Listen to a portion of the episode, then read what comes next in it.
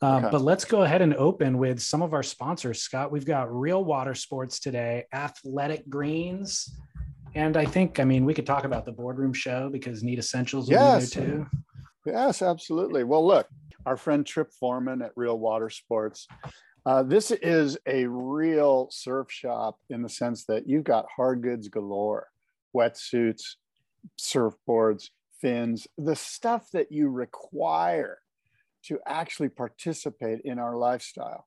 And Trip and his crew there have done a great job of outfitting their shop with uh, all the killer gear and uh, Real Water Sports. It's uh, the real deal. They are the real deal. And good news is you don't even have to buy anything. They're going to give it away to you for free at realwatersports.com slash podcast. One lucky person who signs up there um, is going to be selected on October 4th or 5th. I, I, keep forgetting, but I think it's picked on the 4th, announced on the 5th. And um, that person will get to select any single surfboard from the Real Water Sports inventory for free. And I was going to suggest people go there right now and start fantasizing, start picking out boards, but the inventory is going to change. So maybe get a few and then one or two might shift out, but then new ones will come in. So stay current. Realwatersports.com is the website, but realwatersports.com slash podcast is where you sign up. Would it be bad if I won the surfboard? Would this be bad? Because I may have entered a few times. It's, it would just be, uh, I think it would be cosmic injustice, not because of the partnership, but because you own more surfboards than most humans on the planet or than most surfers on the planet. And that would be not Yeah. fair. Here's- true. here's the I- deal. I, I do. I will not win. I do not want to win. If I do win, of course, I, I really haven't signed up. Let's actually do this. If you win, you have to give away three of your surfboards to listeners. This is a good idea. I like this. Let's do this. Consider Your it wife, your wife pitched this to me before we started recording. I bet. she wanted to clear out the garage. Um, so yeah, realwatersports.com slash podcast. And then did you get your new package of athletic greens with a new branding? I don't think I have. All right. Well, it should be there any day then. Okay. Um, Killer. Athletic Greens. athleticgreens.com slash surf. They're rebranding. You're getting a sweater, you're getting socks, you're getting all AG1? sorts of stuff. AG1, that's it. AG1, baby. Drink your AG1. New solution, a new formula. I've had I had mine this morning. Um, athleticgreens.com slash surf. It's 75 vitamins, minerals, nutrients, all compressed, actually pulverized into a powder that you just mix with water. It's your one-stop dietary, uh, one dietary stop, one-stop solution for your diet. And uh, get it all in one place and support the show. Do it. AG1, athleticgreens.com. Hell yeah. Slash surf. Slash surf. Slash surf. As we see some movement at the takeoff zone, it's Kelly Slater grabbing rail. A clean entry, this thing holding open, it spits. Uh, When it spit me, I thought it was going to spit me off my board. comes out with the spit, spits him out, comes out after the spit. gets spat out of another good looking wave here. Spit, spit, spit. We're just spitballing, right? Yeah, I got.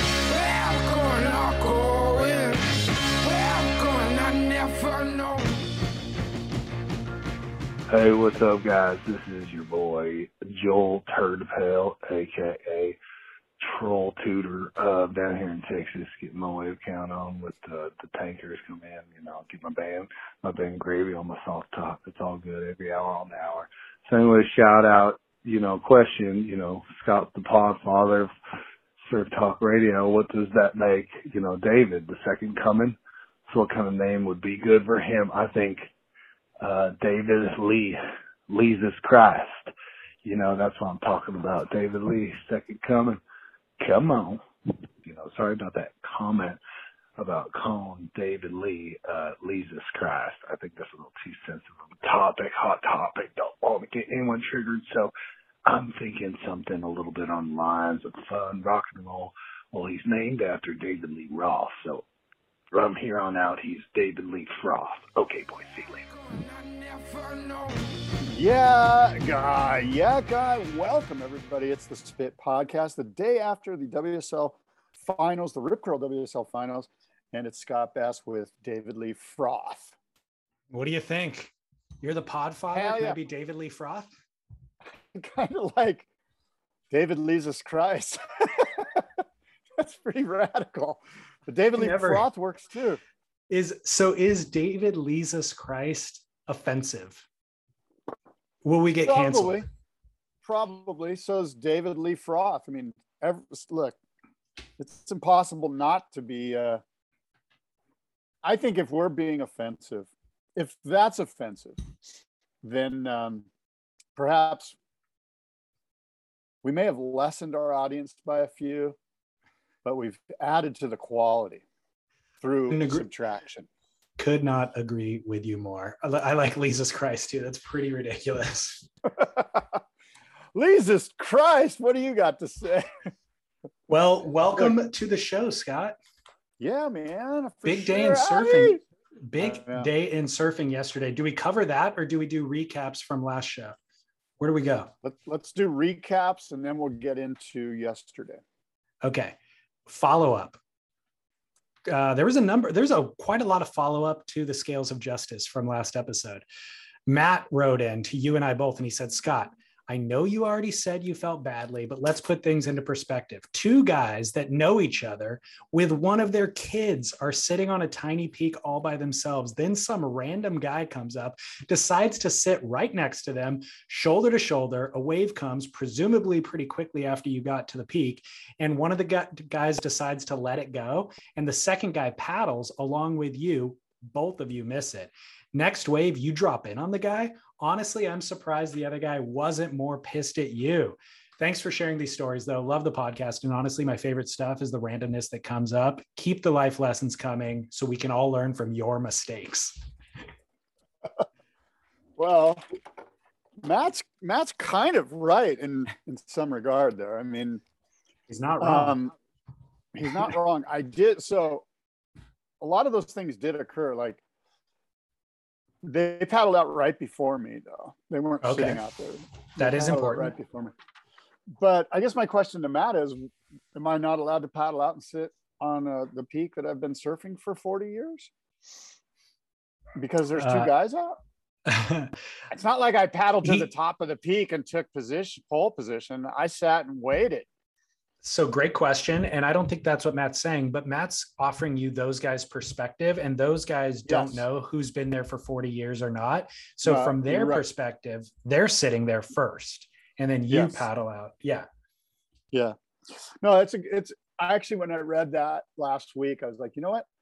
Yeah, it's good to look at things from others' perspective. You know, that's what empathy is all about, right? Living in somebody else's shoes and for sure they see some grumpy crusty guy that can't even really get to his feet anymore throwing salty throwing salty eyeballs all over the place with a scowl on his face.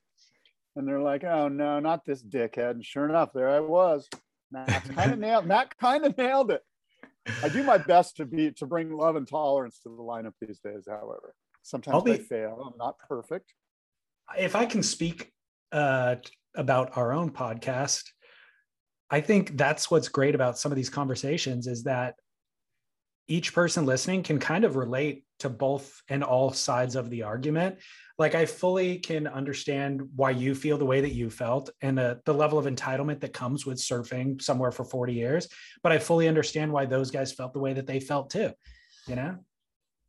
Well, I think the question of entitlement is, is one that interests me personally. Like I, I'm just I'm wondering where the listeners, I wonder where somebody like Matt or any of the listeners, how they feel about entitlement in general, regardless of how you, um, how you think you des- why you think you deserve whatever it is you deserve because um, I, that's where I find myself I get in my I get in most trouble you know? Yeah. Um, because there's expectations that come with entitlement that nobody else has but me which are and they're and they're false you know they're like as much as it goes against my grain sort of because on some level there is something to be said for the guy that's put in a lot of time. But some would argue well you know what? His actions in the water should should sort of um, show that he's put it in 40 years. In other words, he shouldn't have to claim it. It should just come out in his ability to kind of assess the situation and get the waves or you know what I mean? And I don't know. I don't know if well, so really You are, you are, and I think it's an it's a very interesting topic, entitlement, and I think we can both agree that it comes with um, a lot of bad behavior, probably more bad behavior than good. And so, I guess the question would be: Is there any benefit? Is there any good version of entitlement, or is there any justified entitlement? Is there any virtuous entitlement, man. I don't. You know, or is it all bad? I mean, if you if anyone paddles out and they're like, I get something that you don't get because of X, because of I believe I'm entitled for whatever reason. I just bought a house here, or I've surfed here for 40 years, or you know, whatever the reason is. If you're paddling out with expectations, it's probably going to go bad for you, first of all, on, Yeah. on some level. So it's better to probably not have that, right? Right. But but I also see like I'll paddle out and I'll see like for example, a great example is somebody like Dale Dobson. Now Dale doesn't surf anymore, but just a few years ago he was still surfing. And I would paddle out and I would be like, holy crap, there's Dale. And I give Dale and everybody basically would give Dale a pretty wide berth because he's friggin' Dale Dobson. He was switching, he was surfing switchfoot in 1970 and ripping both ways. You know what I mean? And so, you know, that's just me. And, and there's other guys like that in the lineup where you go, oh, okay, you know, like gonna give him a wide berth, you know, gonna It's so And- crowded. It's so crowded now, and people didn't have the same rites of passage as you and everybody else, so they wouldn't know who Dale Dobson was, and they would just burn him. You know, well, that would be a bad move because Dale would bark pretty hard at you. That- so I. It's what's interesting is that in any other scenario, like you've been surfing there forty years, those people who were at that peak were ostensibly your guests without them knowing it and without you wording it that way. That's But if not, you- I don't agree with that. I mean, that sounds really entitled. They're It does. they my guests, Well, let me put it this way. Let me They're make an analogy. God's guests, not my guests. Perfect. So you own a home, and if you have people come over to your home, you give them the better. Like if you're having dinner, give them the better cut of meat. You go out of their out of your way. If there's only one chair available, you let them sit in that chair, kind of a thing. And so, but once we're out in the wild, and those things aren't actually owned through legal transactions, but you feel like you you've been there 40 years. These other people are there. We don't we don't feel the same level of um you know gra- whatever graciousness with the other people in the lineup. We feel like we need to assert to let them know that it's ours. Yeah, that's where the problem of lies, right there. We can be That's- gracious in this one area or in lots of other areas, but in this one specific surf realm, we're not gracious at all. We Well, throw it all out. even deeper than all this is that it's just frigging exhausting to go through this process each and every time you paddle out. It's just exhausting. It really is. This is and why that's I where try the to surf question by myself. I just don't want to surf with anybody anymore. and that's the question of like is there any positives of entitlement i think once you start feeling entitled it only spins out a bunch of negative consequence Absolutely. um Absolutely. i was thinking one other thing though when you said you've been there 40 years an alternative argument to that is yeah you've gotten your fair share of this resource now let somebody else get some you know like Sure. Absolutely. That that that is absolutely could be turned on it. And yeah. I, get in the back s- of the line good for you you got it for a very long time now these people this Yeah. kid right here let him go you know What it's, else- it's what other- what other feedback do we have, David? um got- do you want to hear do you want to hear the one that scott is karen? It's related to the previous scales of justice. Sure, sure. scott as karen. Let me f- share the screen with you that'll take me a second. David Lee, how you doing? Drummer Dave checking in. Uh, this is for Spit in regards to the Scott Bass situation with uh, Scott counting the number of surfers showing up per car, and it it gets under his skin when four people show up in one car. Uh, my take on that is, Karen, mind your own business. Who made you parking lot monitor? It seems like every other podcast, Scott Bass has to come clean and say how he got into some sort of altercation out surfing because some guy paddled out to his peak instead of down the beach or some guy sat too close to the peak and he felt uh, it wasn't his turn or something. And Scott Bass always has to get him in the parking lot and apologize and bury the hatchet and say, let's be friends. And that's all cool and everything. But dude, who made you the surf break monitor? Don't worry about what other people do. Just worry about what you do. So that's my take. You might think by that take that I don't like Scott Bass. That's not true. I do like Scott Bass. In fact, I think you ought to have a contest where you can win a round of golf with Scott Bass because I'd like to try to win that. I like to play golf with Scott. But I do have this fear that he'd be the guy on the green that, you know, tries to tell everyone when they can and can't putt or no, drummer Dave, you can't use your driver on this hole. You've got to use your five wood and lay up. You mind your business. Don't worry about what I do. Worry about what you do. All right. Good pod. See you. Drummer Dave. Drummer Dave. He kind of nailed it. In in many ways, this is my issue with myself, with my is that I'm spending way too much time worrying about you and drummer Dave and all the people and you know like and and that is um you should see the shit that goes on inside my head when i'm paddling out. It's crazy. I'm already having arguments with people before you know from from people down the beach. I it's funny i can relate we so all anyway, relate I you're the one who says it out loud but we I all do. can relate I, that's the thing i'm kind of putting myself out there i you really are. am and and i'm okay with that because um, I am who I am. You know, it is what it is. I'm not perfect, and and I'm, but I, I drummer Dave kind of nailed it. Like I, I spend way too much time. You know what? A, a mentor of mine. I have sort of a spiritual guru guy that helps me, and his his take on this is what other people think of you is none of your business. And I think you can inverse that too. You know, it's like what I think of other people is none of my business. I should just stick to positivity and love and kindness and tolerance. Yeah. Which, by uh, the way, 99% of the time, I mean, I don't tell you 99% of the episodes that don't occur because they're not good for pod.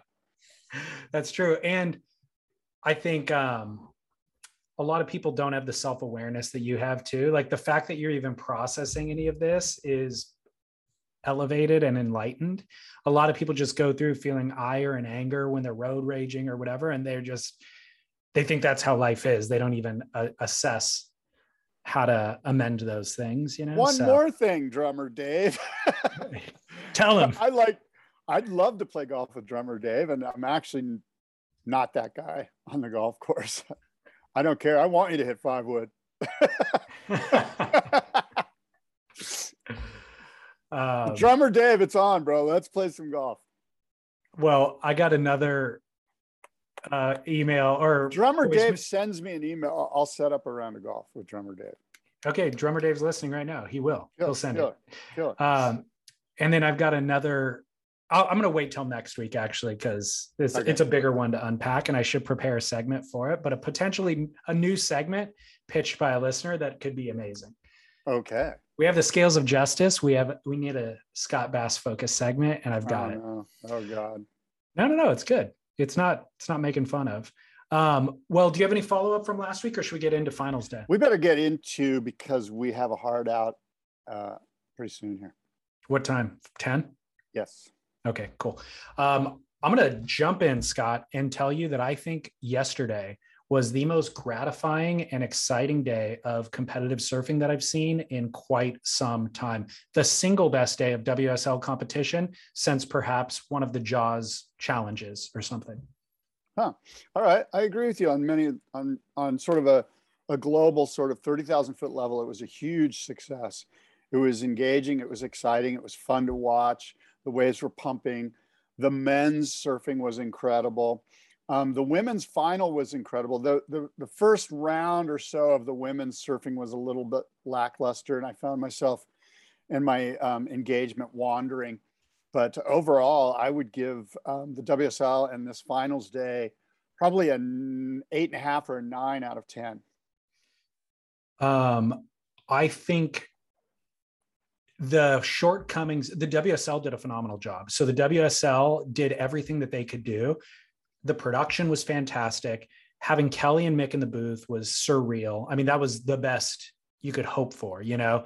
Um, the having a full week of events, I think like so if you were there live, which I didn't go live, but I have friends who did, like having Dave Prodan do the live lineup podcast at the Rip Curl store right near the parking lot, um, having events kind of going around, making it a they just did a phenomenal job. They had things to look forward to and engage with every single day. Then when the event actually ran, they hit a home run with the production. So I think they did a great job. You talked about the women's surfing not being fantastic, especially the early rounds. You and I were texting and we were much more, we weren't as polite as you just were. I was telling you, this is horrendous. The very first heat, Johanne Defay versus Stephanie Gilmore, was horrendous. And so, any of the shortcomings that we saw in terms of surfing prowess were a reflection of the athletes and not the WSL. The WSL did a phenomenal job. I was shocked at the disparity between the top two versus everybody else and not yeah. even the top three, to be honest. Even number three on both the men and the women's side fell quite a bit short. Yes. And so this validates a larger concept that we had talked about over and over again, which is fewer athletes, because the disparity between 32 and the top five is very, very vast. Well, now we know that's even that's true even on kind of a more micro level.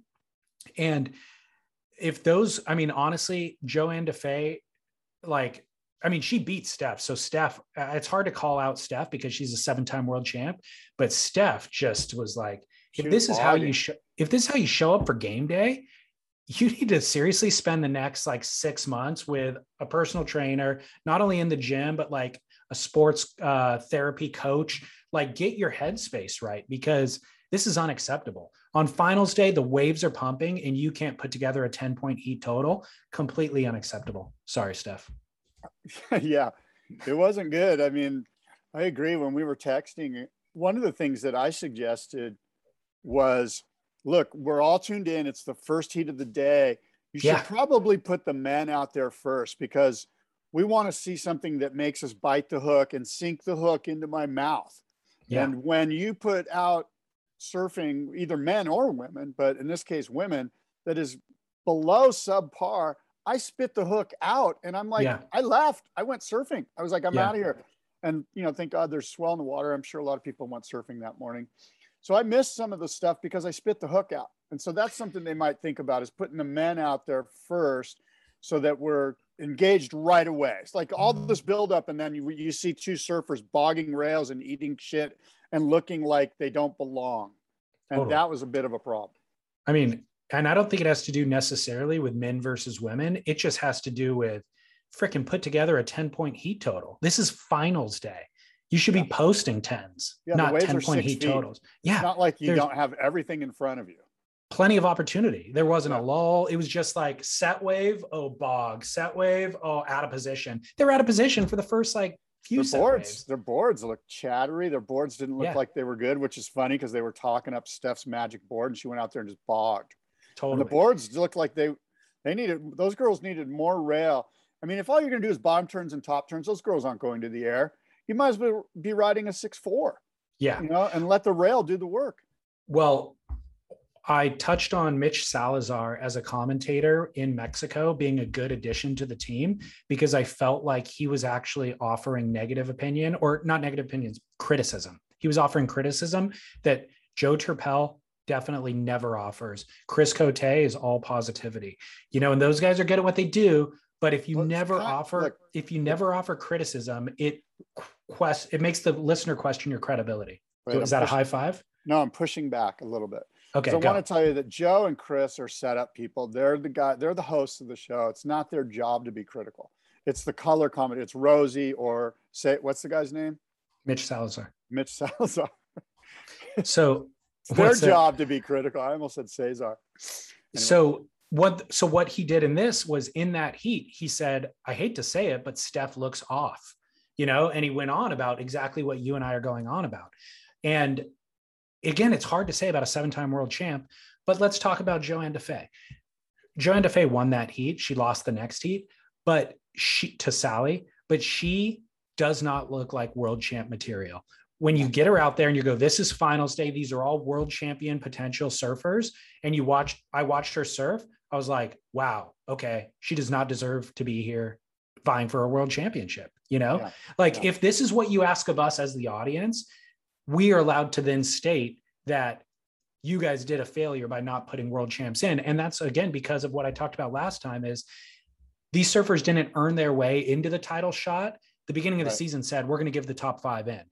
At least let them earn their way in. And I'm not convinced that Johanne would have. I think she's a great surfer, and especially she won Huntington, you know. But when it's six foot out there, she was not going. She was not uh, going for the bigger rights and like going to do big power turns. She was looking for the shorter lefts that she could bang a couple of times because that's her safety.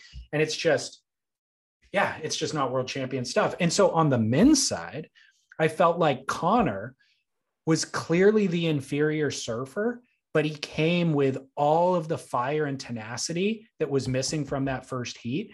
So Conner hit the water and it's like boom on a set wave, bang, bang, bang. It's like, well, that's not going to compete with Gabriel or Italo, but good job, Conner, for doing the best that you can and showing up with your A game, you know? I totally agree. I was thinking about it too, like that. Like basically, Conner surfed as good as he could possibly surf. Would you agree with me?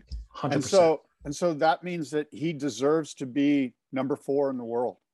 yeah. And and I can't really say that of Morgan. I'm not sure if Morgan deserves to be number five.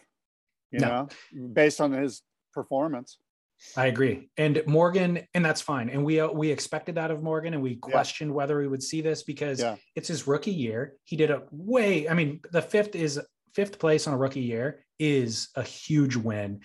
So congrats to Morgan for that. But all of the competitive savvy and handling of your nerves and all that sort of stuff takes years and years and years to suss out. So we weren't convinced that Morgan had sussed that out. And to be perfectly honest, Conner fully capitalized on it. Yeah, I, I my hats off to Conner. Well deserved, well served. I mean, he ripped.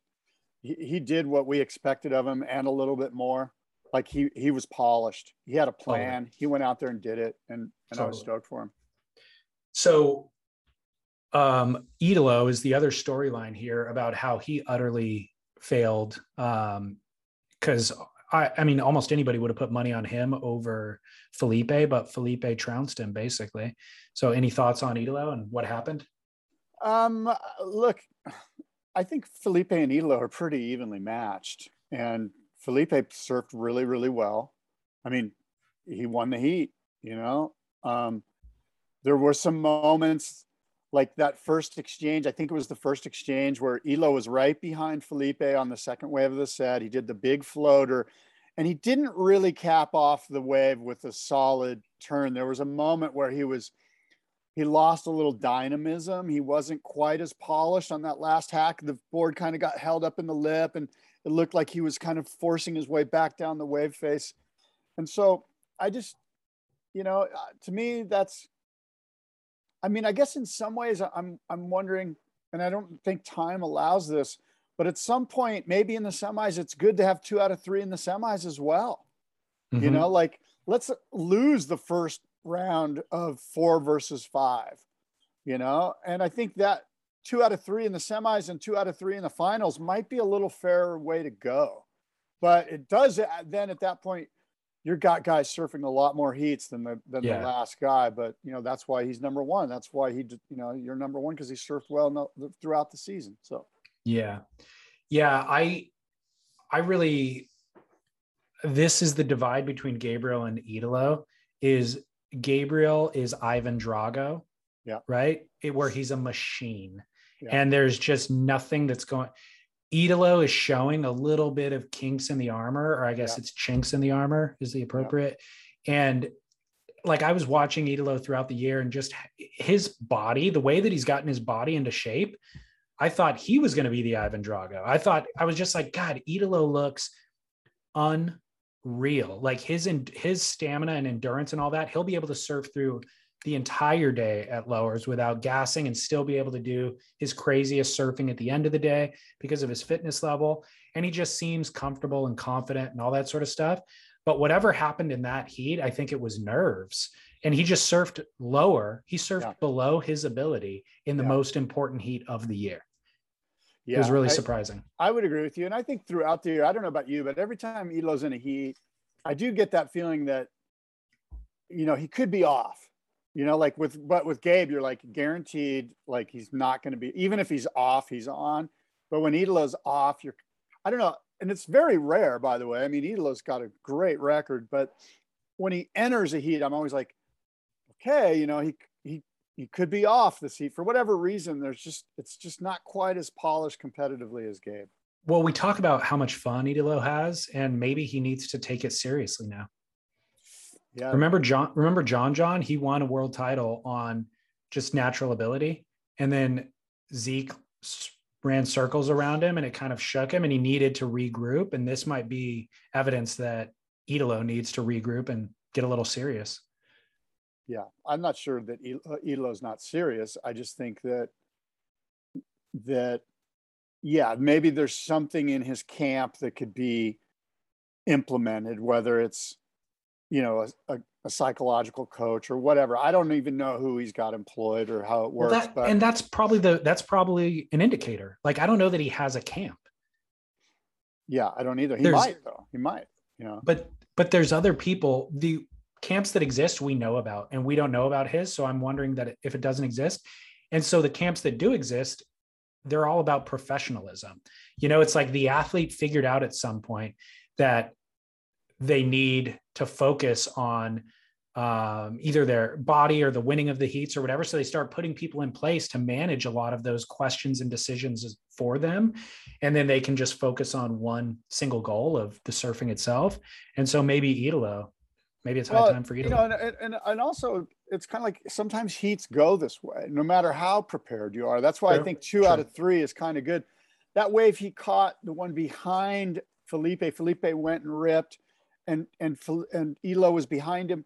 That wasn't the best wave choice. You know, I mean, that wave ran quick. He had to fly and then get that floater just to kind of stay with it. And when you think of Elo, you think, okay, what he's probably going to do is a big couple turns and then a couple pumps to set up some big backside boost. And he never got that opportunity. And that was just wave selection. And you know what? You see Felipe go on the first one and another bomb's coming right to you it's hard to not take that one and wait for the third wave or you know it's just and so so you said sometimes heats go this way and that's why the two out of three is actually we're we just learned yesterday is a pretty interesting format. So let's talk about the format because with carissa and tati who made it to the final so for anybody who wasn't watching just for the record um, Johanne beat stephanie sally fitzgibbon beat Johanne Tatiana then beat Sally Fitzgibbon. So basically, what happened to what was supposed to happen did. Number four beat five, three beat four, two beat three, and then it ends up being one and two in the final. So Tatiana versus Carissa Moore had three heats together, and Tati won heat number one. And anybody watching would probably agree Carissa Moore is the better surfer between those two. And so you said sometimes heats go that way. And we saw in that moment even the better surfer can lose a heat. But then the second heat came around and Carissa won that back. And you figure by the third heat, it'll all kind of shake out as it's supposed to. And we did see that. Carissa did elevate, rise to the occasion on heats two and three, and the better surfer won. But I think you're right. With three heats, we see a much more um, realistic interpretation or results, you know, of yeah. who's who and what's what. Yeah. And, and in many ways, you could argue that the entire season is kind of like the two out of three heats in exactly. a longer format. And that's why you've yeah. got Gabe winning by 20,000 points. Because, in my opinion, you know, there's really no way that Felipe could have won that heat, the one where the, the second heat where Gabe did the friggin' whatever you call that thing. I don't even know what it's Flintstone called. flip. The Flintstone flip. Like, unless Felipe did another one of those on a bigger wave. Like Gabe's on a whole nother level. Yeah. Because look, let's the air reverses that Felipe throws, yeah, they're insane and they're technically crazy. And Kelly broke it down pretty good, but they're not Flintstone flips. you yeah. know what I mean? So let's let's come back to that in one second. I want to uh, ask you about Carissa and Tati real quick. Do you have any thoughts on their matchup or of them as surfers? Um, yeah, I mean, look, I think hats off to Tati. I think she surfed pretty well. You know, she she she lived up to number two, but she's just simply not on the same level as as Carissa Moore. And um, and I think the you know Carissa deserve. I think both the re- results in men's and women's were perfect. You know, in my yeah. eyes, and I I yeah, that's that's all I got to say about that. I agree with you. I think it's not even one and two. I think um, Carissa's head and shoulders above number two, and the scores don't reflect it. And this is all subjective, but I'm I mean I think Carissa's light years better. Tati has a lot of things to fix in her surfing and in her competitive game. The one thing that I think she brought to the table in those heats was she was attacking the wave. So Carissa would look for an open section to do a big turn on where she knows she's going to score, but she wasn't squaring up with the lip and like throwing caution to the wind. And Tati at times will. If she's coming off the bottom and there's a vert lip, she'll go straight into that thing. The problem is she comes out bobbling and wobbling and has to reset and it's yeah. just it's not great. You know, it's not um, polished. And then the other hiccup I see in her surfing is um, when she does have not that vert section and she just throws like a snap essentially on the face, she does it like she transitions rails really softly and safely. And then once she's on that other rail pushes and like accentuates. And it's like it's a safety turn. It's just not dynamic at all. And it throws a lot of spray but it's just like it's so not hard to do basically yeah, it's, it's a little misplaced it's like out of rhythm yeah so in one sense she's going vert with her backside and going caution of the wind but if it's not that vert lip she goes over to the side, leans it over on the rail, and then jams it like midway through the turn. And it's just, it's like, uh, that's the very first turn I learned how to do, you know, because it's the easiest and the safest. So, and then, you know, she falls, you know, at times, which she's got to clean up. So there's, there's still a lot of hiccups in her game. And I think she has world title potential, but I would still argue it's actually not she's not as good of a surfer as Steph, who finished fifth, and she's not as good as Sally at times. And and Courtney, I would argue, is kind of right up there with Tati. So Tati needs to, she's got a few things to fix despite her second place finish. But congrats on the second place place finish. Hold on, my my dog's barking. Hold on. Go for it. We'll go to commercial. When you're hiring for a small business, you want to find quality professionals that are right for the role, and there's no faster or effective way than through LinkedIn jobs. Your time and capital are precious, and there is a powerful resource that can help you focus on what you're good at and integrate people into your team seamlessly to help grow your business. LinkedIn Jobs has created the tools to find the right professionals for your team efficiently and for free. LinkedIn isn't just another job board, Everyone is already on LinkedIn with their resumes and references, and now LinkedIn has designed a hiring platform to connect you with candidates specifically qualified for the job that you post about. More than a billion professionals meticulously organized to connect people by skill set to help us all advance our position. 2.5 million businesses already use LinkedIn for hiring, and 86% of small businesses get a qualified candidate within 24 hours. It's that fast, easy to use, and effective. LinkedIn Jobs can help you write job descriptions, filter the right person to you, and give you the tools to help you interview them like a pro linkedinjobs.com slash surf is where you go to post your job for free yes totally free. That's linkedinjobs.com slash surf to post your job for free. Terms and conditions apply.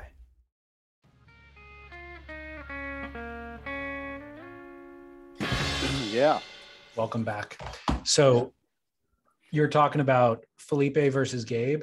Um, Felipe was riding a quad, first of all. I don't love quads. I've had a few that I liked, but I've never really clicked with them. And in that first heat, he had kind of um, failed on a couple of turns. There was one huge like hack that he did, and then the board just like released or let go or it like actually tipped over. And I was wondering if any of those failures, there was a couple of turns that he failed to capitalize on. I was wondering if any of those failures you thought might be related to the quad as opposed to riding a thruster. Uh, you know, I, I can't speak to the, you know, I don't think one fin design is to be blamed for Felipe's falling, and he did fall. Um, that's got to be put on on him. Um, whether there's three fins or four fins, it's. I think it could be like that very that very last ex, uh, accentuation of the turn or extending of the turn. You know, there's a pivot in a third in a third fin, or there's a hold in those blocked together fins that could be that little 1% difference or 5% difference. I'm sure that Felipe has ridden the boards that he rode yeah, in that heat true. numerous times and has completed the turns and felt confident. And I just think that he felt the pressure. He was surfing from behind. He had already lost one heat. And by the way, can we stop calling these things matches? Did you notice they were trying to like force feed this phrase match? Tennis. Nobody, nobody was buying it. Like Mick, one time Mick Fanning was like, he started to say Matt, and he goes, no, no, yeah, I watched him. Yeah. Like, I watched it go through his brain cycle, and he's like, it's a heat. We're in heat. Right. Heat. Right. But anyway, I'm so I'm over the force feeding of the the vernacular match. That's right. Lame. But back to the topic. Um, I felt like Felipe didn't surf up to his potential. I thought he surfed out of his skin on a couple of waves. You know, there was yeah. one on the second heat where he uh, fe- he fell on an air reverse at the very end. Yeah, yeah. He's he zinged that wave like that was a I mean, nine, even with the fall. I, I, don't remember what they scored him. I was talking to Noel Salas about that wave, and he's like, the judges don't get it. He was he Noel was kind of like the judges don't understand what's happening on the wave face. That's, and Noel knows. I mean, Noel's pretty damn good surfer, and he's he's also probably, um, you know, done a good job of of watching enough heats and surfing in enough heats to get it.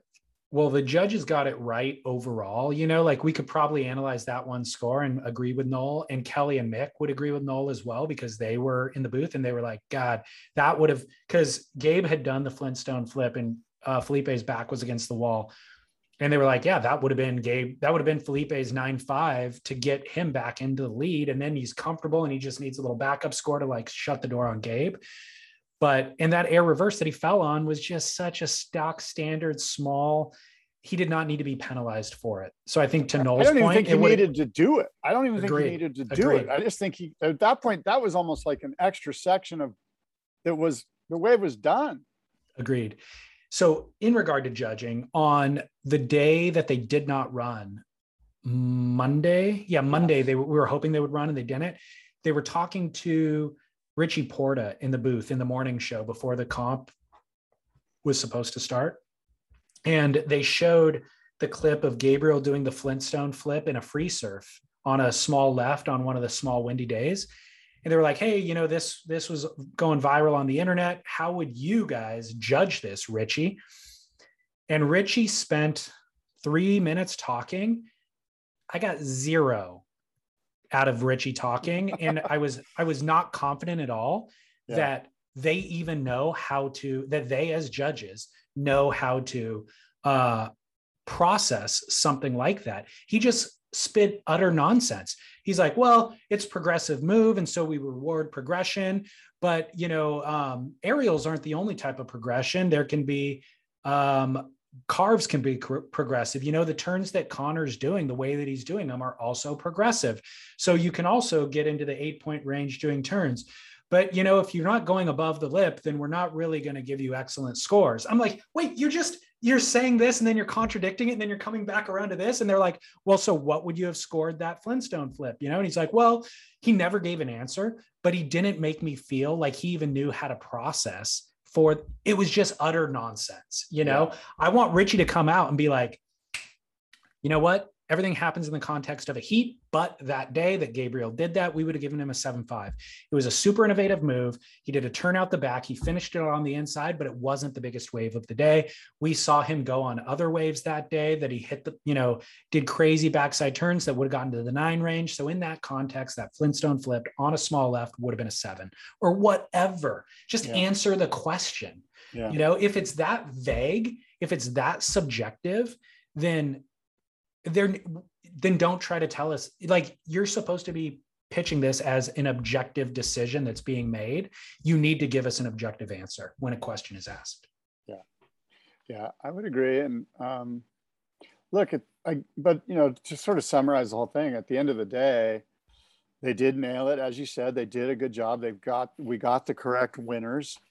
Um, in my eyes, Gabe is way far ahead of everybody, and it doesn't have to do with his surfing as much as it has to do with his competitive prowess. Like Gabe can be ahead by say, you know, have with two nines in his back pocket and go out and throw three tens. And he can yeah. also be down with two sixes in his back pocket and go out and throw three tens. And Felipe, I don't sense, or a lot of the guys, I don't sense if they've got two sixes and the, and the other guys got two nines, I don't sense they have the competitive, the mental wherewithal to throw three tens yeah. on top of two sixes. And I know Gabe does. I mean, and and this is just really to me, it's kind of it's summarized or it sort of crystallized a couple of things. First of all, Lowers it was a great event, and Lowers is a great venue on a number for a number of different reasons. One is it stays clean most of the day, usually, generally, yeah. even if the wind blows, unless it's a hideous south wind. Um, however, I want to see waves of consequence. I think it, it bodes well for guys like Conner if we're surfing waves of consequence. And frankly, and this kind of speaks to your format change. I don't even need to see the top five guys if the top five guys aren't going to even challenge. Right. Like we know, everyone knows it should probably be Gabe, Elo, Felipe, and John John. And you could maybe throw somebody else in there like Kanoa or Yago Dora or somebody like that. Jordy. Jordy, right? We know who they are. And so now I understand, look, we got to go through the year long process to get to the top five. Um, and, and the COVID year was a weird year because we had Narrabeen and Merewether. But um, I, I mean, look, this should have been three guys. We didn't need to see five guys. So I loved this format for the record. Like and the strength of this format was the fact that there was fewer storylines to follow.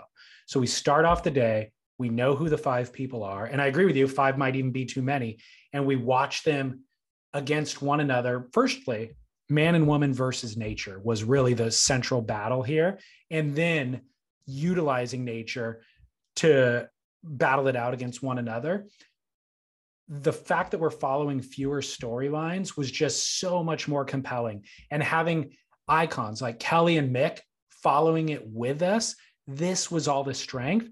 And so I don't think that we necessarily need this finals day format at the end of every year. But I think what this format validated was that fewer surfers is much more compelling to watch. And so I think you could actually extrapolate that through the year fewer surfers throughout the year coming to the pointy end that we're all kind of watching together and tracking together. And um, there's just way too many surfers that we don't care about through the entire year, through every event of the year, including into the final day of the year normally. Well, you know what you said um, earlier about the format change, where look, only allow the guys into the final event of the year that could actually c- catch the leader yeah if they had won the final event of the year, like get that yeah. 10,000 points. And frankly, there was nobody. If I'm looking right. at the points right. right. now, there was nobody. Gabe had won it outright. Correct. Correct. And, um, you know, so I guess that would have been a bummer, kind of, to only to just not have a men's division for the finals day because Gabe won it outright. Let Gabe go surf all three heats by himself. I mean, seriously, you know, like but anyways, I thought this was a phenomenal format. I don't know how it fits into the world tour because I don't think we need a finals day format. But I, again, the strengths of it were fewer storylines to follow, best two out of three. Those are things that we could take away and figure out how to integrate into the rest of the season. Um, well, so I think that was a success. Not, they're not going to do away with this. This this was too much of a success. You're going to see this again but there's ways there's ways we've already offered to kind of improve upon it and again to incorporate it into the rest of the season i think would actually be a big improvement the two out of three battles i think are really interesting and the other key thing is just fewer surfers fewer surfers um, so one other thing that i noticed scott was that there were no channel islands and only one mayhem in finals day. Huh? How crazy is that? Yeah. There was five sharp eyes.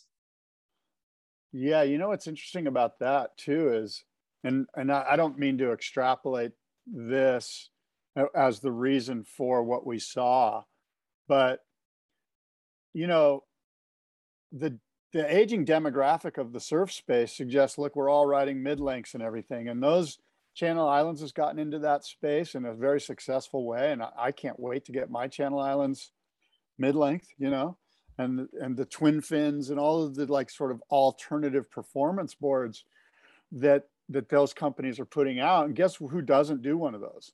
Sharp Sharp eye. Yeah. solely focused on making the most radical high performance surfboard um, for guys like Kanoa and for Felipe and for some of the girls. I think um, I think Sally might ride sharp eyes or Morgan does for sure. I'm not sure on the girls side. But oh, anyway Tati Tati I think yeah. So I, again, I'm not saying that that's the reason why, because I know that those other shapers are yeah.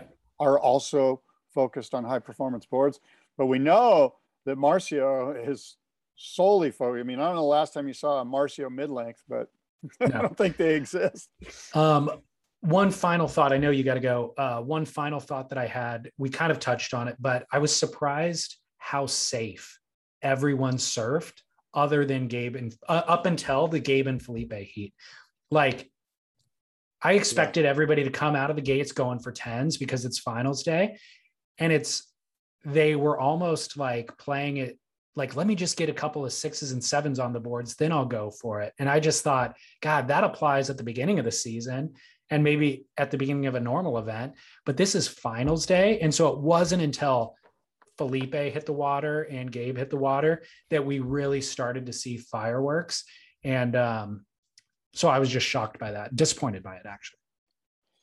You know, today we could have had a two out of three heat thing run in uh, eight to 10 foot perfect Puerto Escondido.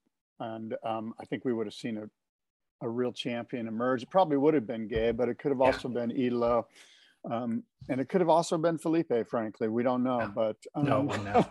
but I'd like to see. I mean, look, um, in my eyes, the most radical thing that can happen on a wave is is a stand-up barrel and getting yep. spit out.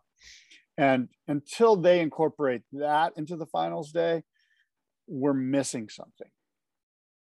And I'll leave it at that. Well, Scott, I will see you in person for the first time in probably two years. Wow. All right. Yeah. Next weekend. Well, look, the boardroom shows next weekend, not this weekend, but it's September 25th and 26th. We've got an incredible show lined up for you. We're super excited about it, honoring Pat Rawson and the Icons of Foam. Best in Show, presented by Zio Baffa Organic Italian Wines. How It's Made by Douglas Surf Company, a great exhibit on the board build process. And of course, the Boardroom Talks presented by Board Shaper uh, we've got, I think, uh, seven great, talks lined up, hosted by former Surfer Magazine editor Chris Mauro. And um, it's going to be a heck of a show. Of course, the whole show presented and um, by my good friends over at US Blanks. So the Boardroom International Surfboard Show, September 25th and 26th in Del Mar at the fairgrounds, presented by US Blanks. You can buy tickets right now. Uh, go to boardroomshow.com. Go to boardroomshow.com.